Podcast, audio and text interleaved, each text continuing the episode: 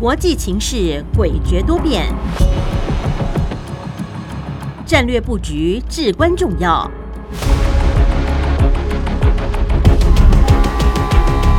关心台海局势发展，请听汉声电台《国际战略风云录》。曾福生带您拓展国际视野，掌握先机。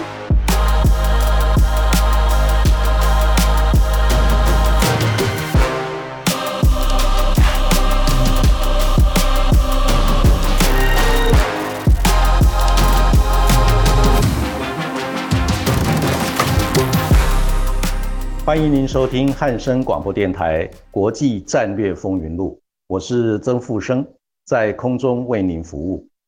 英国金融时报七月十九日独家披露，美国政坛排名第三号的人物，美国众议院的议长佩洛西，计划在八月出访亚洲，并准备到中华民国来访问，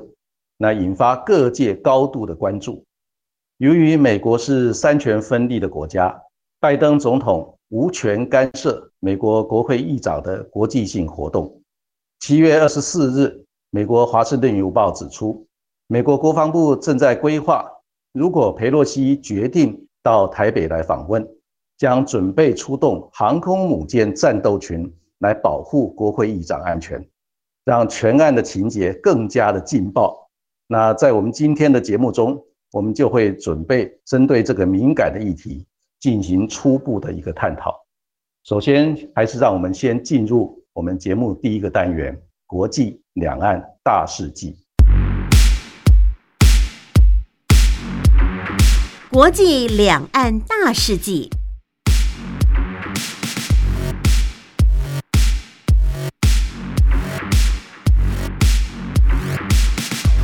在今天国际两岸大事记的部分，首先是美国总统拜登。七月二十日表示，他渴望在十天内与习近平再次的视讯通话。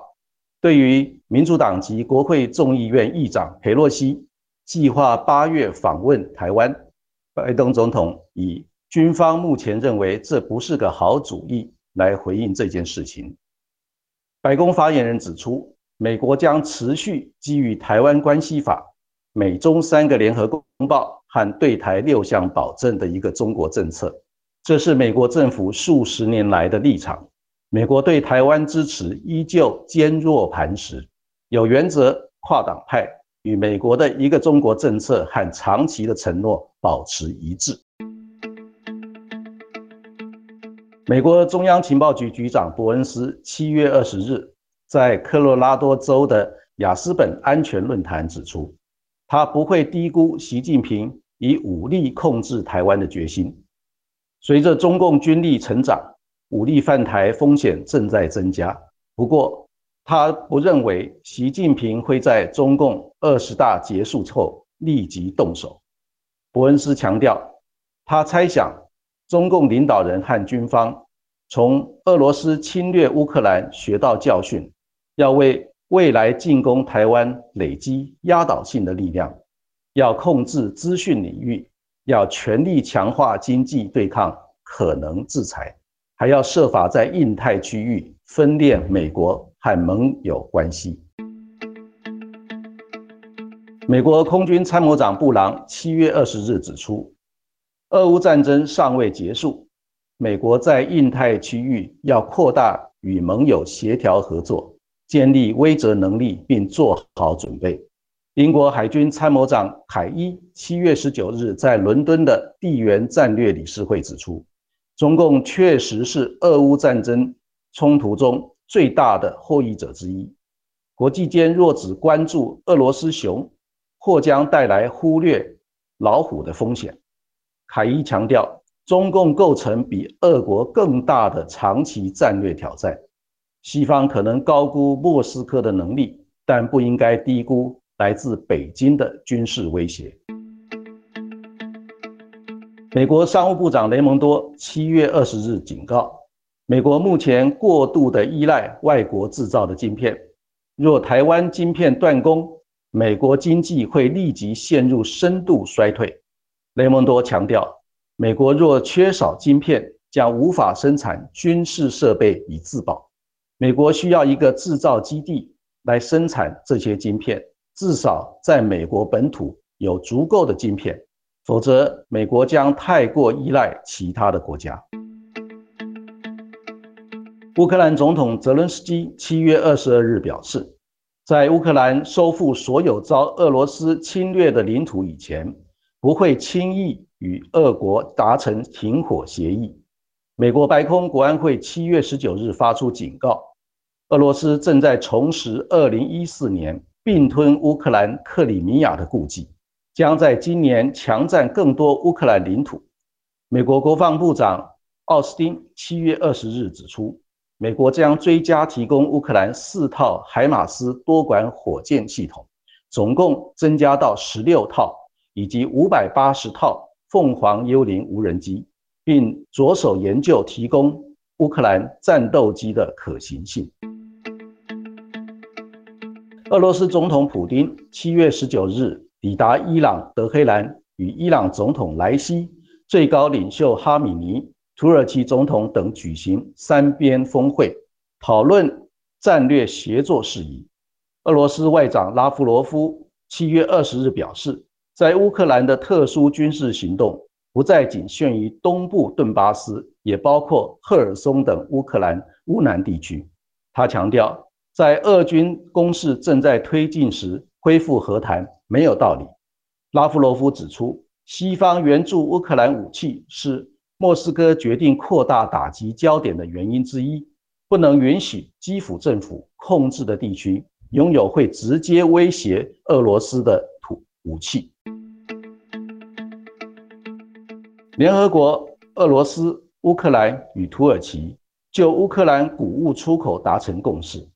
七月二十二日，四方在伊斯坦堡签署粮食出口协议，未来将由四方官员组成。谷物出口协调中心共同对黑海船只进行检查，确保货物内容与往来船舶通行安全。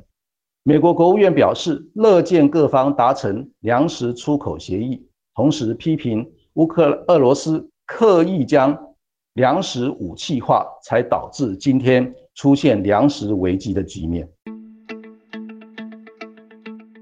日本防卫省七月二十二日发布二零二二年防卫白皮书，内容对来自俄罗斯与中共威胁发出警告，强调任何片面改变现状皆不被允许。其中有关台海局势的页数较去年版本倍增，反映出日本对台湾安全的重视程度。这份报告已获内阁批准，将作为日本政府编列。国防预算的重要参考。北韩近来动作频频，恐进行第七次核武导弹测试。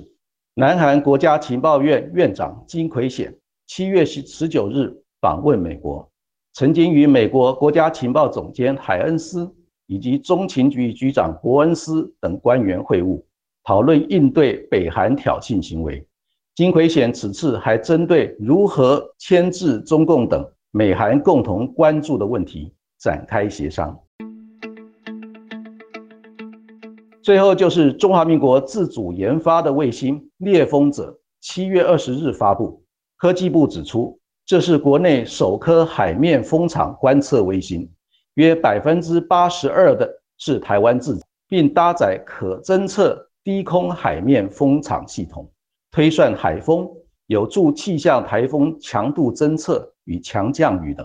目前已完成组装，最快明年首季会发射。科技部强调，猎风者卫星是气象卫星，有太空中心、学员机构与超过二十家厂商共同合作，显示我国已具备打造卫星的实力，加上成熟的地面设备及相关的技术。未来全球发展低轨道卫星的热潮，中华民国不会缺席。以上就是今天国际两岸大事记的节目内容，再继续进行第二单元的节目。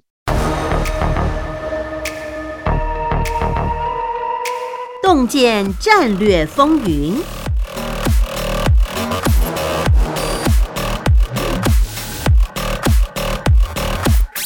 欢迎您收听汉声广播电台《国际战略风云录》，我是曾富生，在空中为您服务。在今天节目第二个单元“洞见战略风云”，我们第一个要探讨的课题是美国保持战略模糊，为拜习会来铺路。首先呢，我们知道美国的总统拜登啊，在七月二十号公开的表示，他将在十天内跟习近平进行。第三度的视讯通话，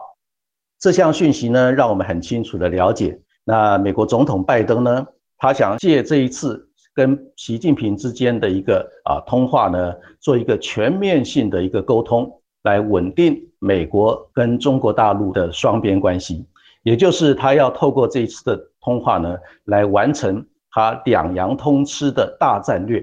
来建立一个激烈的竞争。同时，也能够设置一个安全的护栏，来避免美中之间两个核武大国爆发军事冲突的可能性。所以整体来看呢，那拜登政府主动的公开表示要跟习近平进行啊第三度的一个啊视讯通话，最重要的一个目的就是希望跟中国大陆之间展开激烈的竞争，但是呢又能够透过这种视讯的通话，针对重大的议题呢。来设置啊一个安全的护栏，让这个安全的护栏作为避免两个核武大国因为意外爆发军事冲突的一个风险啊。所以呢，从这个角度来看，自从俄乌战争爆发以后到现在已经将近五个多月的时间。这五个多月的时间呢，啊，美国政府尤其是拜登总统，他非常的勤劳，从四月份开始就开始布局。整个印太战略跟这个欧洲印太的一个大战略的一盘棋，这一大战略的一盘棋呢，啊，我们通称为叫两洋通吃，也就是大西洋跟太平洋在美国的一个主控之下，透过啊一个整体的结构，包括整个北约的一个峰会，还有七大工业国家组织的一个峰会，还有欧盟的一个整体的完整的结构啊，在大西洋地区。啊，形成一个叫跨大西洋的联盟。这个跨大西洋的联盟主要的对手就是针对俄罗斯。所以呢，从这个结构来看，这是在大西洋的部分。在太平洋部分呢，啊，就是拜登总统他组成一个啊印太战略的一个架构。这个印太战略的架构呢，啊，先透过所谓双边的一个军事同盟关系，包括美国跟日本、美国跟南韩、美国跟菲律宾。美国跟泰国，还有美国跟澳大利亚、纽西兰组成的一个双边的一个军事同盟的结构，再加上一个 AUKUS，就是美澳英的一个三边的一个啊安全结构，还有就是四方的安全论坛。这四方的安全论坛就包括美国、日本、印度跟澳洲，再结合所谓五眼联盟，就是美国、澳洲、英国、加拿大还有纽西兰这个。具有差不多七十几年的一个历史的一个五眼联盟的结构，形成一个完整的啊印太战略的一个架构啊，在五月下旬呢，更建立了叫做印太经济架构的一个啊十四个国家所组成的一个由美国主导的一个经济结构。这个印太经济架构呢，是除了在军事安全以外啊，强化在经贸的合作方面，也组成一个完整的一个结构。所以整体来看呢，这一个完整的布局是两洋通吃的一个大战略，然后由美国来主控啊，在里面其中最大的一个关键对象，当然就是中国大陆。在欧洲地区，现在俄罗斯是跨大西洋联盟主要的对手，那中国大陆呢，就是欧洲印太大战略一盘棋的更重要的一个所谓系统性的挑战啊。所以从这个完整的结构里面。当然，拜登政府呢，他觉得需要跟习近平做最后一次的一个全面性的一个沟通。这个全面性的沟通呢，当然包括双方可以合作的地方会继续的合作，双方要竞争的一些重要的课题也打开天窗说亮话，直接的表白，直接的讲清楚。更重要的是，双方可能有冲突的地方呢，因为美国很清楚的了解，中国大陆也是一个拥有核武实力的国家。那跟一个具有核武实力的国家爆发军事冲突，那是一个全球性毁灭性的一个军事冲突。所以呢，必须要跟大陆沟通清楚啊，激烈的竞争，但是双方设置一个护栏，来避免两个核武大国爆发军事冲突。所以这是一个很完整的一个结构啊。那在这个很完整的一个结构里面，其中有最关键的一个课题就是台湾问题。这个台湾问题是美中之间最敏感也是最关键的一个议题。那最敏感、最关键的议题，双方各自有各自的主张。大陆那边有一个中国原则，美国这边呢就有美国长期主张的一个中国政策啊。那这个一个中国政策，尤其在最近的一段时间啊。是啊，这个美国不管是政府内部，还有智库以及相关的执政党跟在野党，还有美国国会，都进行相当激烈的一个讨论。也就是美国对于台湾问题、台海两岸是否要继续维持战略模糊的一个政策，或者是呢从战略模糊转化成为一个战略清晰的一个政策。那我们注意到美国的啊前任的国防部长艾斯培。在这一段时间到台北来访问，就公开的表示，美国应该扬弃这个战略模糊的政策，改为战略清晰。同时呢，美国应该抛弃长期的一个一个中国政策啊，来改变成为啊承认中华民国是一个主权国家。所以从这些角度来看呢，这个议题呢，当然在。拜登跟习近平的通话里面，绝对是一个非常重要，而且是双方非常关注的课题。所以呢，美国的白宫的国安顾问苏利文在七月下旬雅斯本的安全论坛里面，他透过了一个正式的一个访问的过程，再度的提到，美国仍然继续的维持战略模糊、两面贺主的一个政策。这个战略模糊、两面贺主的政策，就是美国政府。不明确的表态是否会协防台湾，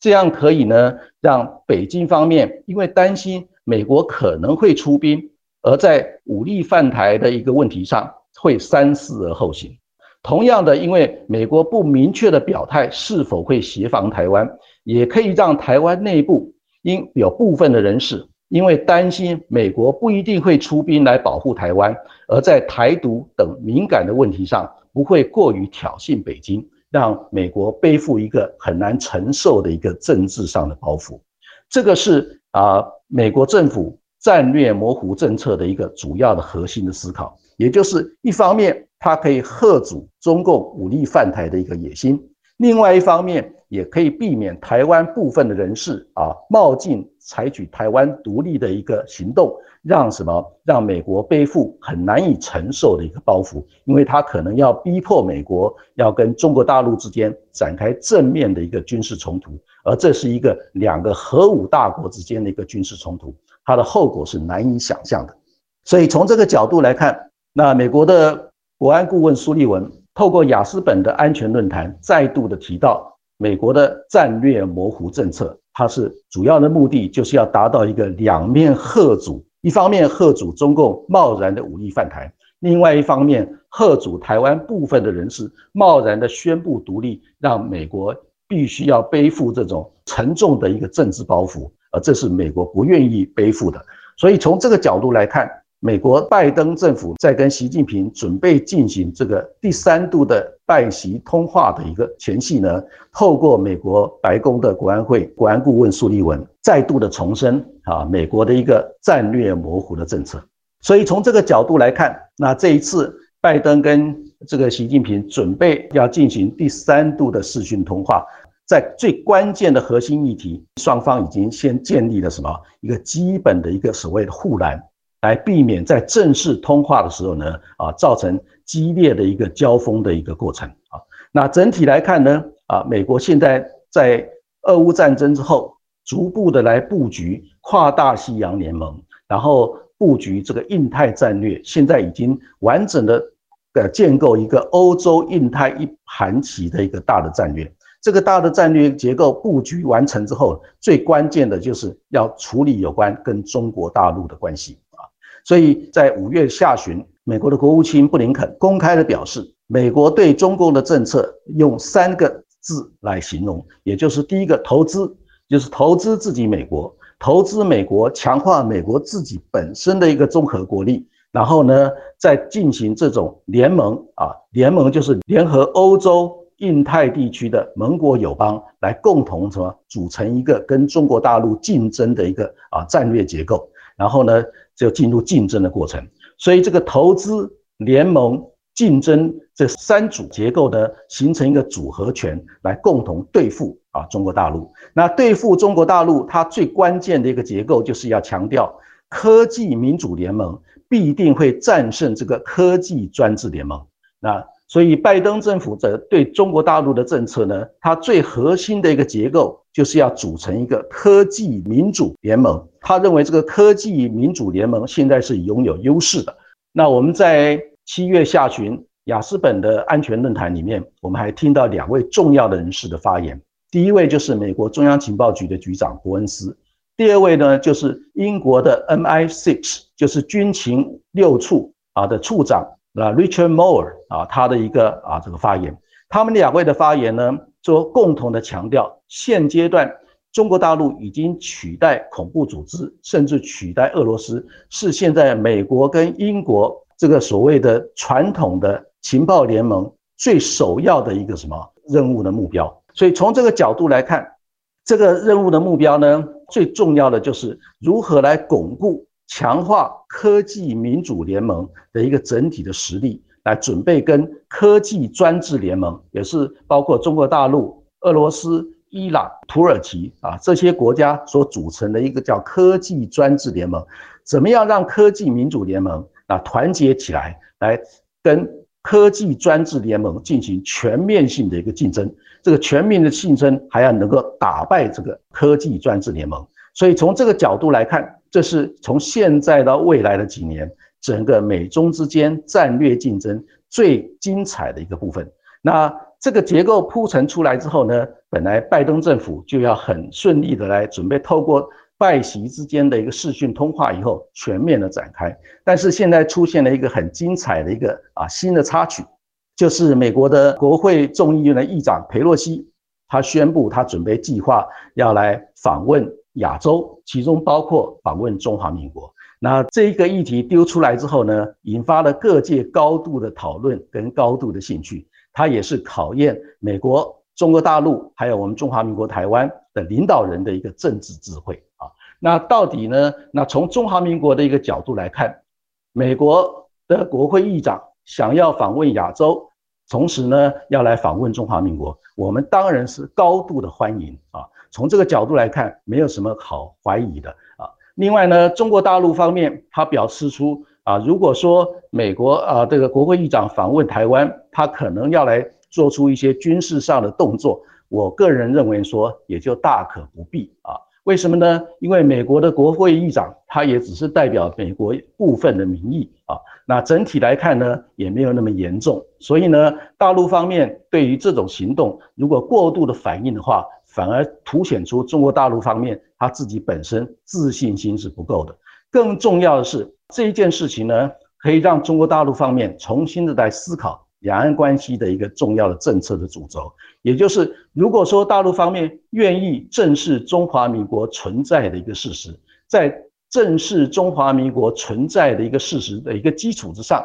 来重新来发展两岸之间的关系，那对于像这种美国国会议长到台北来访问啊这种小的事情呢，也就不会凸显出它的一个敏感性，更重要的是，也不会制造出。美国跟中国大陆更多更重要议题在合作面跟竞争面上的一些困扰啊，所以整体来看呢，我觉得各方面都不必太过的对这件佩洛西访问台北的事情过度的敏感或者是过度的反应，因为整体来看呢，避免战争是美中台领导人最高的一个政治的智慧，也是最重要的一个民主文明的一个重要的成就啊。所以从这个高度来看的话，那美国国会议长佩洛西访问台北，它只不过是一个国际性的一个外交活动。那中华民国是绝对的欢迎，那中国大陆那边也不必过度的反应。那从美国的角度来看，他的政治人物到全世界各地去访问，这是他自己的一个决定。以上就是我们第一个单元节目的内容。那我们休息一下，再进行我们下一个课题。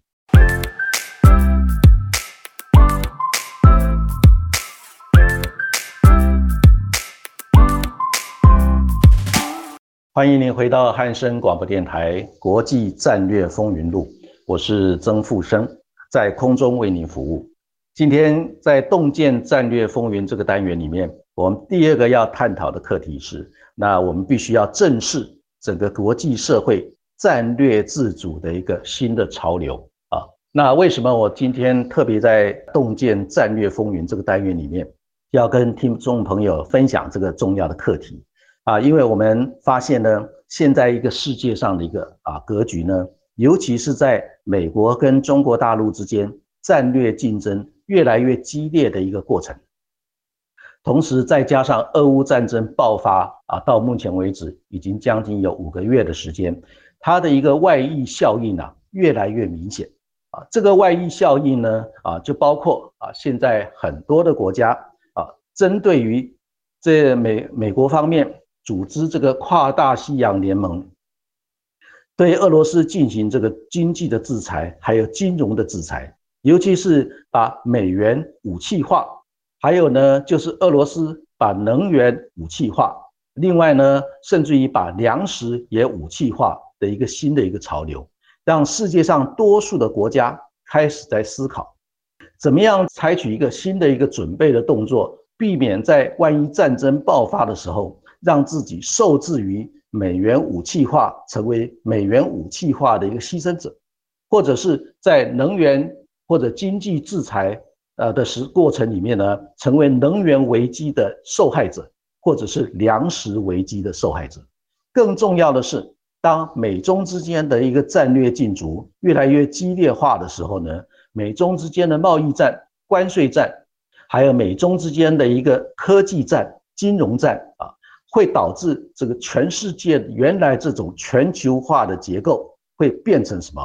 半球化，也就是变成集团式的一个对抗。那集团式的对抗，甚至于会破碎化，变成区域性的一个对抗。所以这种状况之间呢，让全球化变成半球化，然后半球化可能变成区域化，还有破碎化的一个啊整个政治经济的一个结构。那凸显出一个很重要的一个特点。也就是一个新的一个啊，全世界战略格局的新的一个现象，就是以美国为首的一个原来这种一超多强的格局已经开始松动。这种一超多强的一个格局开始松动呢，虽然说美国方面，我觉得拜登政府也好，美国的很多重要的一个国际关系的智库也好，他们已经开始注意到这种啊大的一个潮流，也就是说。这个美国的一超多强的结构松动之后呢，那世界上很多地区主要的美国原来的盟国友邦开始都会有做一个所谓两手策略的一个准备，在东北亚地区，我们看日本的一个行动，看韩国的一个行动，然后呢，再看东南亚地区的主要的国家，它在面对美中之间的一个战略抉择的时候呢。他们一再的主张，希望美中之间不要逼迫他们做选边的一个动作。他们希望跟美国、跟中国大陆进行什么双边的一个什么和缓、良性互动的关系。他们希望左右逢源，他们不希望被选边、被逼选任何一边，对于他们来讲都是很痛苦的一个事情啊。再来呢，就是在欧洲地区，同样的，像英国。德国、法国，尤其是德国跟法国这几个主要的国家，他们并不希望啊，在美国、中国大陆、俄罗斯这三个大的一个所谓威胁也好、朋友也好啊，这种盟国也好的啊，进行选边的一个动作。他们希望跟各方面和平共处，然后希望透过这种经贸、军事安全还有科技的交流合作，能够什么左右逢源。所以从这个角度来看。原来美国这种一超多强的格局已经开始松动，从东北亚、东南亚到南亚，甚至于中东，还有欧洲啊，整个地区都出现这种啊各个主要的国家，他们并不希望啊选一边，被逼选一边来啊做一些对抗性的一个动作。所以整体来看呢，美国方面他当然已经意识到这种新的一个潮流跟格局。所以拜登政府呢，他很积极的在啊欧洲地区啊，透过这个北约，还有这个七大工业国家组织，还有跟欧盟之间的一个合作，希望能够巩固啊，继续巩固美国的一个领导地位。在印太地区呢，啊，他透过双边的一个啊这个军事安全合作关系，还有啊四方安全对话、五眼联盟以及印太战略结构，还有印太经济架构等等的一个结构，也希望能够巩固它的一个结构。但是呢，都面临一个什么新的一个挑战？举一个最简单的一个例子啊，在这一次的北约峰会发表的这个 NATO 2022 Strategic Concept。也就是北约二零二二战略概念啊，这个架构里面，其实在这个战略架构的版本里面啊，美国原来是希望透过主导北约，要把中国大陆列为一个什么头号的威胁跟头号的战略竞争对手，但是呢，北约峰会。出版的这一份战略概念呢，啊，并没有把中国大陆视为头号的战略竞争对手跟威胁，而是只是放在第五个项目里面的什么系统性的一个挑战。所以呢，在这个概念里面，我们就发现呢，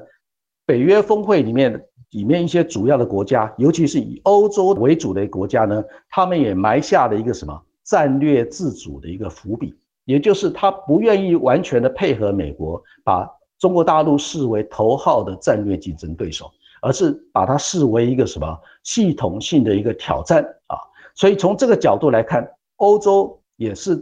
为自己将来呢应对一个新的全世界的一个格局啊，采取战略自主，他埋下的一个他对他自己有利的一个阶段，而不愿意完全的被美国牵着鼻子走。再来看就是这一次拜登总统到中东地区的一个访问。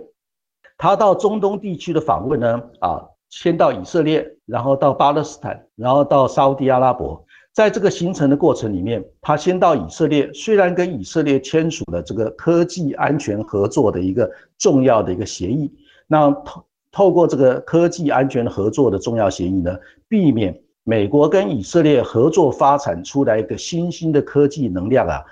在以色列这个破口泄露给中国大陆这方面。美国跟以色列是达成共识，但是美国跟以色列之间针对有关处理巴勒斯坦问题，所谓两国方案，以色列跟美国之间就出现了分歧。以色列是坚决的反对美国采取的所谓处理以巴问题的两国方案。另外，对于美国、以色列跟伊朗之间就有关伊朗的核武发展的问题。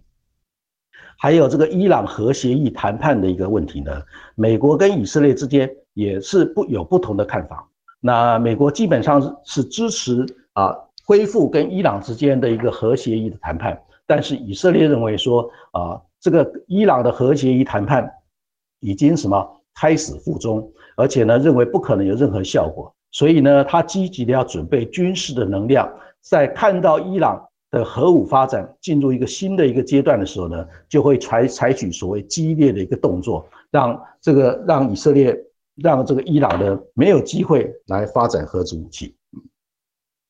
所以从这个角度来看，美国跟以色列之间就有关伊朗发展核武问题也出现了分歧。再来就是美国到沙地阿阿拉伯去访问。跟沙地阿拉伯之间呢，虽然就有关于啊共同来封杀、共同来发展五 G 跟六 G 网行动网络通讯系统这个领域达成合作，但是呢，沙地阿拉伯直接跟以色啊跟这个美国表示啊，美国虽然沙地阿拉伯跟美国之间。就有关发展五 G 跟六 G 网络通讯的设备呢，啊，达成一个合作的协议，共同投资合作的协议。但是，沙地阿拉伯不会跟美国保证，未来不会采用中共中国大陆发展的这个高科技，还有这先进的这个网络通讯设备。所以从这个角度来看，沙地阿拉伯跟美国之间虽然有合作面。但是呢，也有开始出现竞争面，而且沙地阿拉伯也展现出它一个自主性的一个能量啊。再来看，就是像伊朗跟这个阿拉伯联合大公国等这些国家，真跟美国之间虽然有竞争，也有合作，但是在很多重要的一个关键议题上，也开始开始出现它自己的一个自主性的一个想法啊。所以整体来看呢。这一次，美国他希望能够推出一个啊两洋通吃的一个大战略，但是在面对一个整个国际社会的一个新的潮流，也就是多数的国家，也就是美国和一个盟国友邦，包括在东北亚的日本跟南韩，在南亚地区啊，这个东南亚地区的东协的十个国家啊，还有在南亚地区的印度啊，另外在中东地区，沙特阿拉伯、以色列啊这些国家，另外欧洲地区，尤其是德国跟法国，整个欧盟的一个结构啊，在。原来美国希望能够组建出一个一超多强的一个格局啊，面临一个美中之间战略竞争加剧，还有俄乌战争外溢效应所产生一个新的影响，包括美元武器化、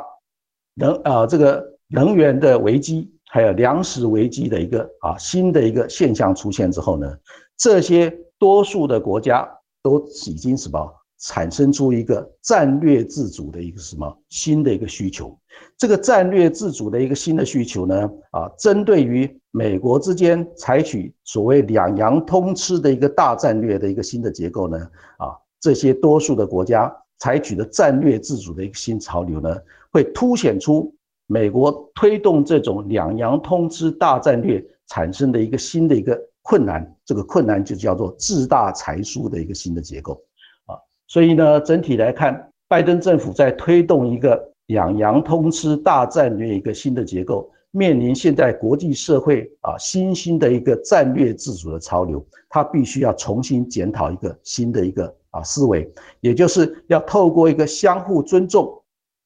自我克制的一个新的一个啊国际战略观，才有可能让和平的目标能够有效的来达成。那以上呢，就是我们今天啊国际战略风云录节目的内容。谢谢您的收听，我们下个礼拜空中再见。